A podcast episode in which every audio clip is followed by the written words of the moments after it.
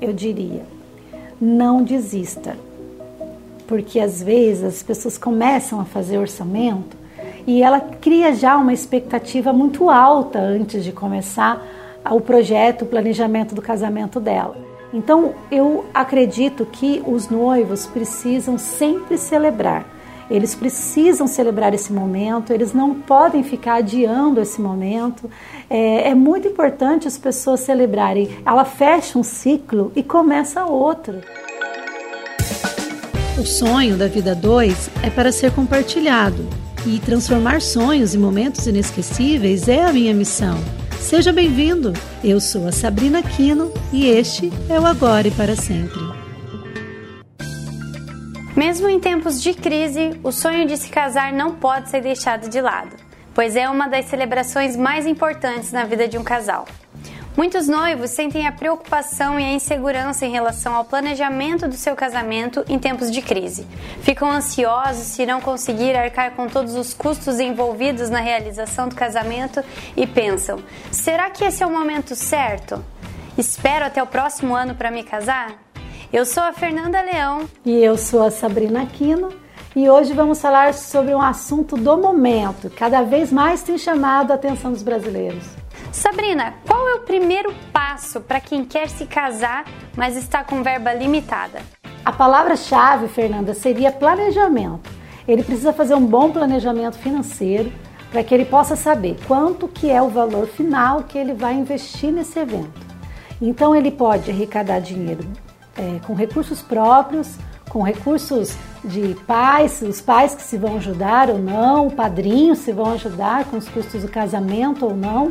Definindo esse planejamento financeiro, ele precisa saber quanto tempo ele vai levar para conseguir arrecadar o valor final que ele pretende investir.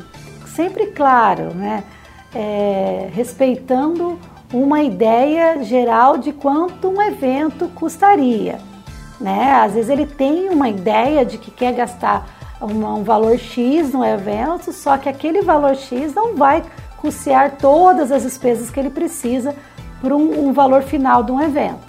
Depois que ele definir isso, ele vai conseguir definir a, a data, a, sabendo o prazo que ele vai levar para arrecadar tudo isso, pelo menos um mês aproximado, para que ele consiga, com os fornecedores, começar a fazer os orçamentos. Sá, a data é importante para a economia? É importante sim. Existem algumas datas que a flor é mais barata ou extremamente mais cara Existem algumas datas em que o fluxo de eventos é, é, é bem menor, então os, os salões, locações de salões, ou até mesmo com os fornecedores, ele vai conseguir é, descontos maiores ou existem datas com grande fluxo, final de ano, começo de ano com formaturas. Essas datas normalmente saem mais caro, porque os fornecedores têm muito evento, então eles não dão muitos descontos para você. Essa, essa acho que essa é a questão melhor assim a se pontuar. E os noivos já têm o valor máximo e a data mais ou menos ali definida. E agora? Agora os noivos precisam definir prioridades. Eu sugiro que você faça duas listas. Uma lista com a prioridade, aquilo que é extremamente necessário para você que tenha na sua festa. Então, às vezes, você pode priorizar mais uma decoração, ou priorizar mais um buffet, um cardápio melhor, ou até mesmo para você, se a prioridade ter uma banda, você vai ter que colocar nessa lista. Claro que respeitando o teu valor máximo que você tem. Você sabe mais ou menos dentro da tua realidade o que é possível ou não, mesmo sem fazer os orçamentos. Então vá colocando aquilo que não tem como acontecer o evento sem. E aí na primeira lista você vai colocar decoração, fotógrafo, o local para cerimônia, um buffet, um DJ no caso, se você não faz questão de muita coisa, né?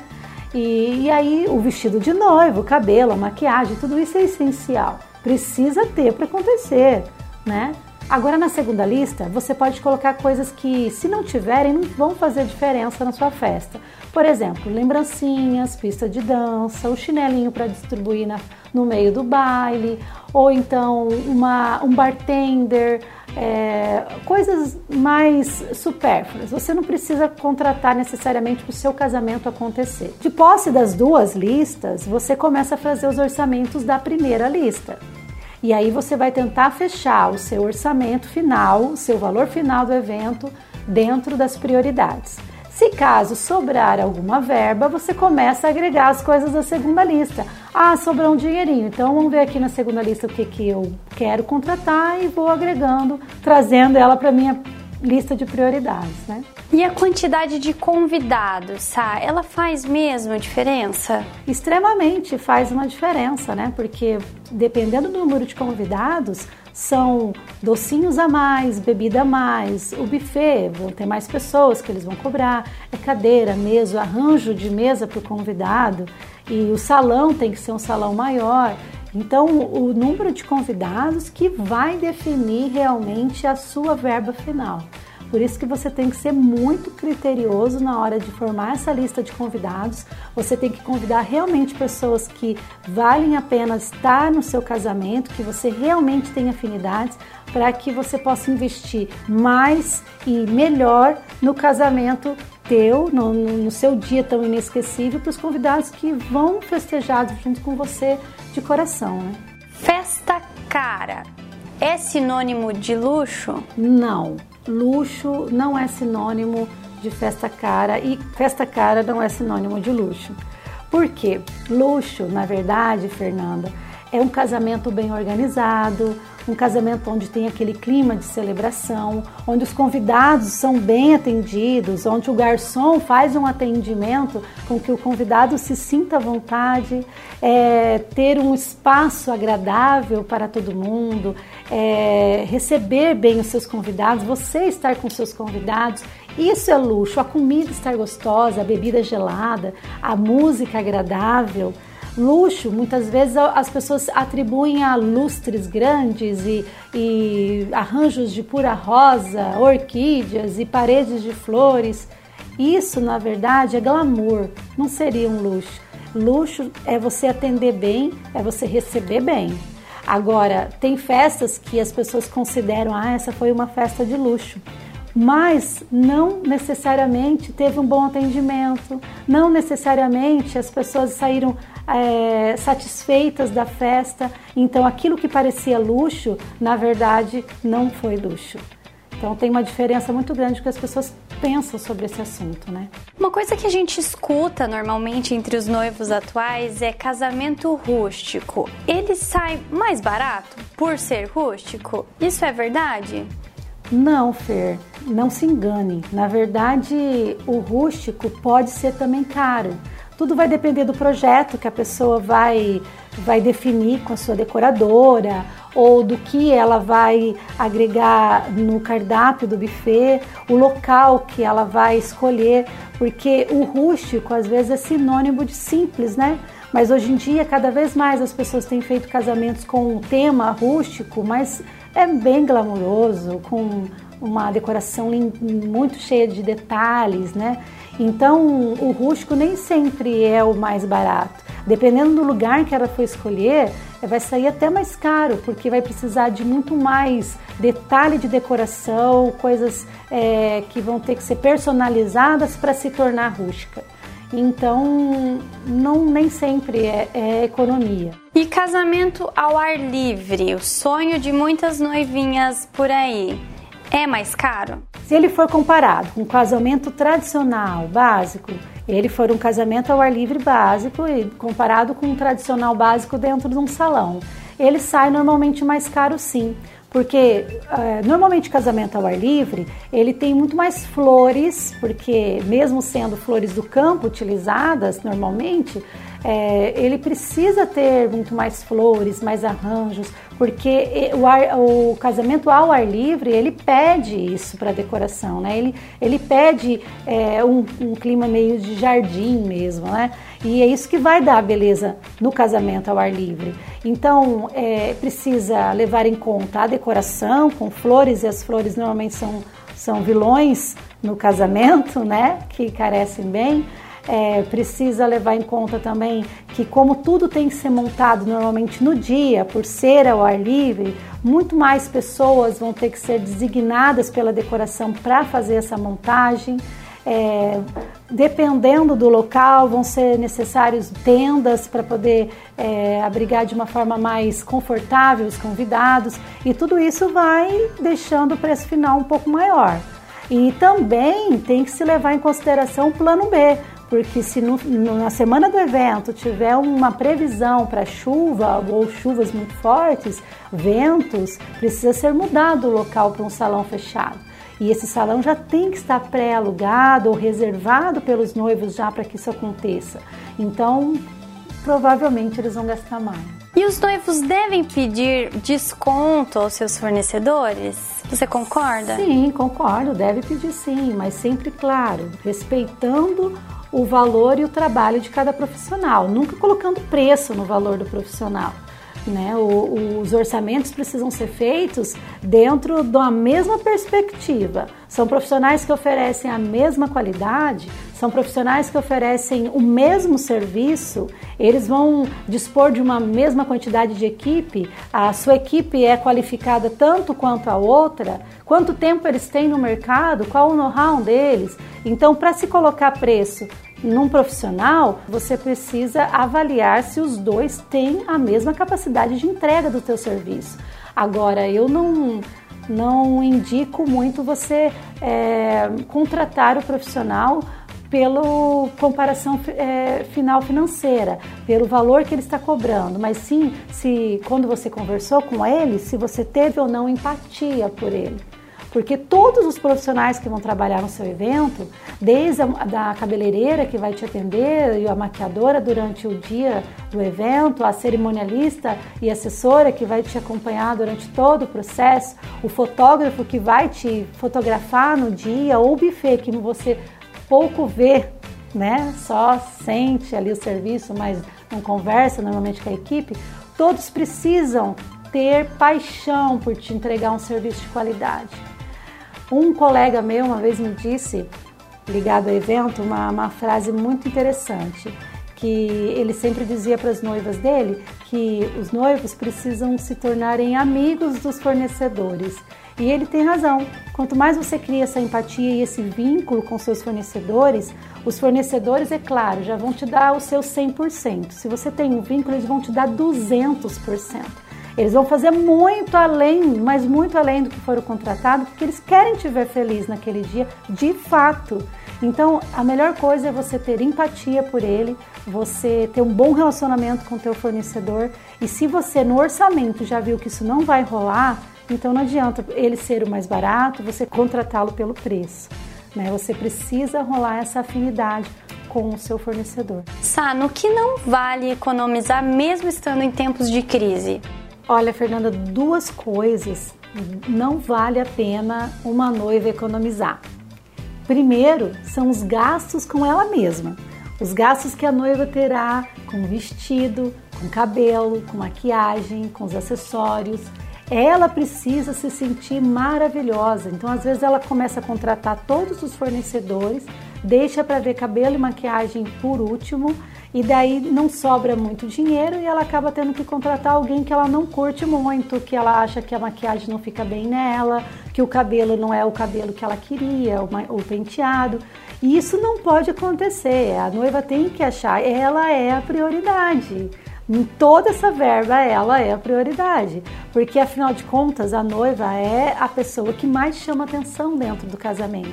Todo mundo vai querer tirar foto com a noiva, ela vai tirar muitas fotos que vão ficar de recordação para sempre e ela precisa então se achar linda e não só estar linda. Então, para isso, ela precisa contratar aqueles profissionais e aquele vestido que realmente ela gostou. Então, isso não vale a pena economizar, noivinhas. Outra coisa, e eu volto a falar lá do nosso outro episódio do podcast, que não vale a pena economizar com assessoria e o cerimonial. Porque se o seu casamento não tiver extremamente organizado, emocionante, inesquecível, você nunca mais vai querer lembrar dele. Você não vai querer olhar as fotos, você não vai ter é, recordações boas para compartilhar com as pessoas, não vai ficar com aquele gostinho de ai, como eu queria de novo essa festa. Eu escuto muito isso das minhas noivinhas. Ai, Sá, como eu queria voltar a tudo, como foi maravilhoso, queria fazer uma festa de novo. Então, isso só é possível se tiver uma boa assessoria, um bom cerimonial. Então, essas são as duas dicas importantes. E o que você diria para quem quer se casar, mas está aí com medo dos custos? Eu diria: não desista. Porque às vezes as pessoas começam a fazer orçamento e ela cria já uma expectativa muito alta antes de começar o projeto, o planejamento do casamento dela.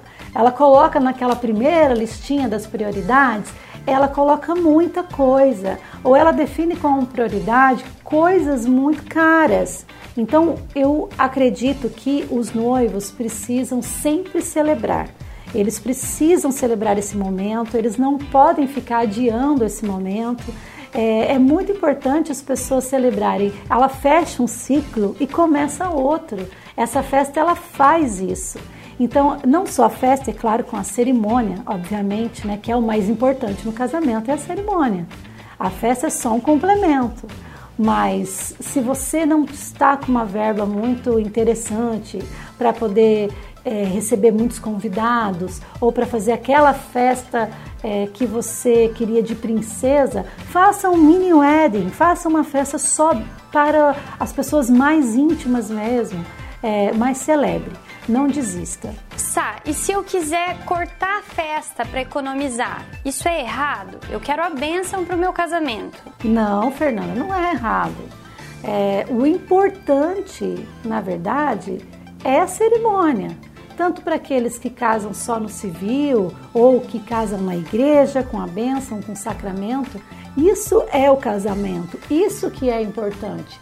Então não importa o formato que você vai fazer, não importa o tipo da tua celebração, mas a celebração é o mais importante. Se você não tem recursos suficientes para fazer uma festa, nem para 10, 20, 30 pessoas, então faça uma cerimônia ou na igreja, ou em algum local que seja no civil, por exemplo, para quem não vai se casar na igreja, mas celebre isso e daí despeça dos seus convidados na igreja. Você pode colocar isso até inclusive no convite. Os noivos receberão os cumprimentos na porta da igreja. Significa que todo mundo vai embora depois que terminar a cerimônia. Então, isso não é deselegante, isso é usual, isso é super em alta em tempos de crise, né? Para aquele que quer realmente priorizar aquilo que realmente interessa, que é a cerimônia, né? Outra dica também que eu vou dizer é que se você não tem muitos recursos, você pode fazer só um coquetel. Se você encontrar algum lugar que faça somente aquele coquetel rápido na parte da tarde, entre 3 e 7 horas da noite. Daí você não vai pegar nem o almoço e nem o jantar. Então as pessoas vão entender que aquilo é só um coquetel. E você tem que estipular isso, é claro, no seu, no seu convite, que a cerimônia vai acontecer umas 3 horas da tarde e que a festa irá até as 19 horas. Então a pessoa vai entender que ela não vai lá para jantar, né? ela vai lá só para um coquetel. E lá você pode oferecer alguns petiscos, uma bebida, nada muito formal, nada muito é, grandioso. Não precisa ter DJ, não precisa ter nada, só um som ambiente mesmo, é, uma descontração entre os convidados. E é como eu tinha dito antes, e reduzir o número de convidados é muito importante também, até para sua cerimônia na igreja. E o elopement wedding, uma cerimônia onde os noivos se casam de forma simples, seria uma opção válida para economizar? Olha, Fernanda, isso é uma tendência, mas assim, é, por ser uma, uma cerimônia muito, extremamente intimista, onde normalmente nem os familiares estão presentes, somente os noivos e um celebrante, talvez algumas testemunhas, nem sempre ela é válida como uma cerimônia religiosa e civil. Esse tipo de celebração é muito válido para se economizar. Você não precisa fazer festa, você não precisa convidar as pessoas, você pode ir para uma praia, é, você pode é, contratar o mínimo de serviços possível, uma decoração super básica, um buquê, um vestido simples e você aí tem uma cerimônia de casamento. Mas é uma forma sim, é uma forma bem atual de, e bem bonita, bem. Muitos têm feito coisas cinematográficas porque, eles levam praticamente só os fotógrafos e os cinegrafistas e fica lindo, romântico. É, as fotos são maravilhosas, é uma recordação que você pode levar para a vida toda também. Então estamos encerrando mais um Agora e para Sempre, cheio de dicas hoje. Hoje falamos um pouco sobre casar em tempos de crise e foi muito interessante. Deixamos várias diquinhas para vocês aí, né, Sá? Verdade. E nós convidamos você para estar conosco toda quarta-feira às 13 horas, onde nós vamos trazer várias dicas legais, vários assuntos até polêmicos nesse mundo do casamento. E nos acompanhe pela hashtag Agora e para Sempre.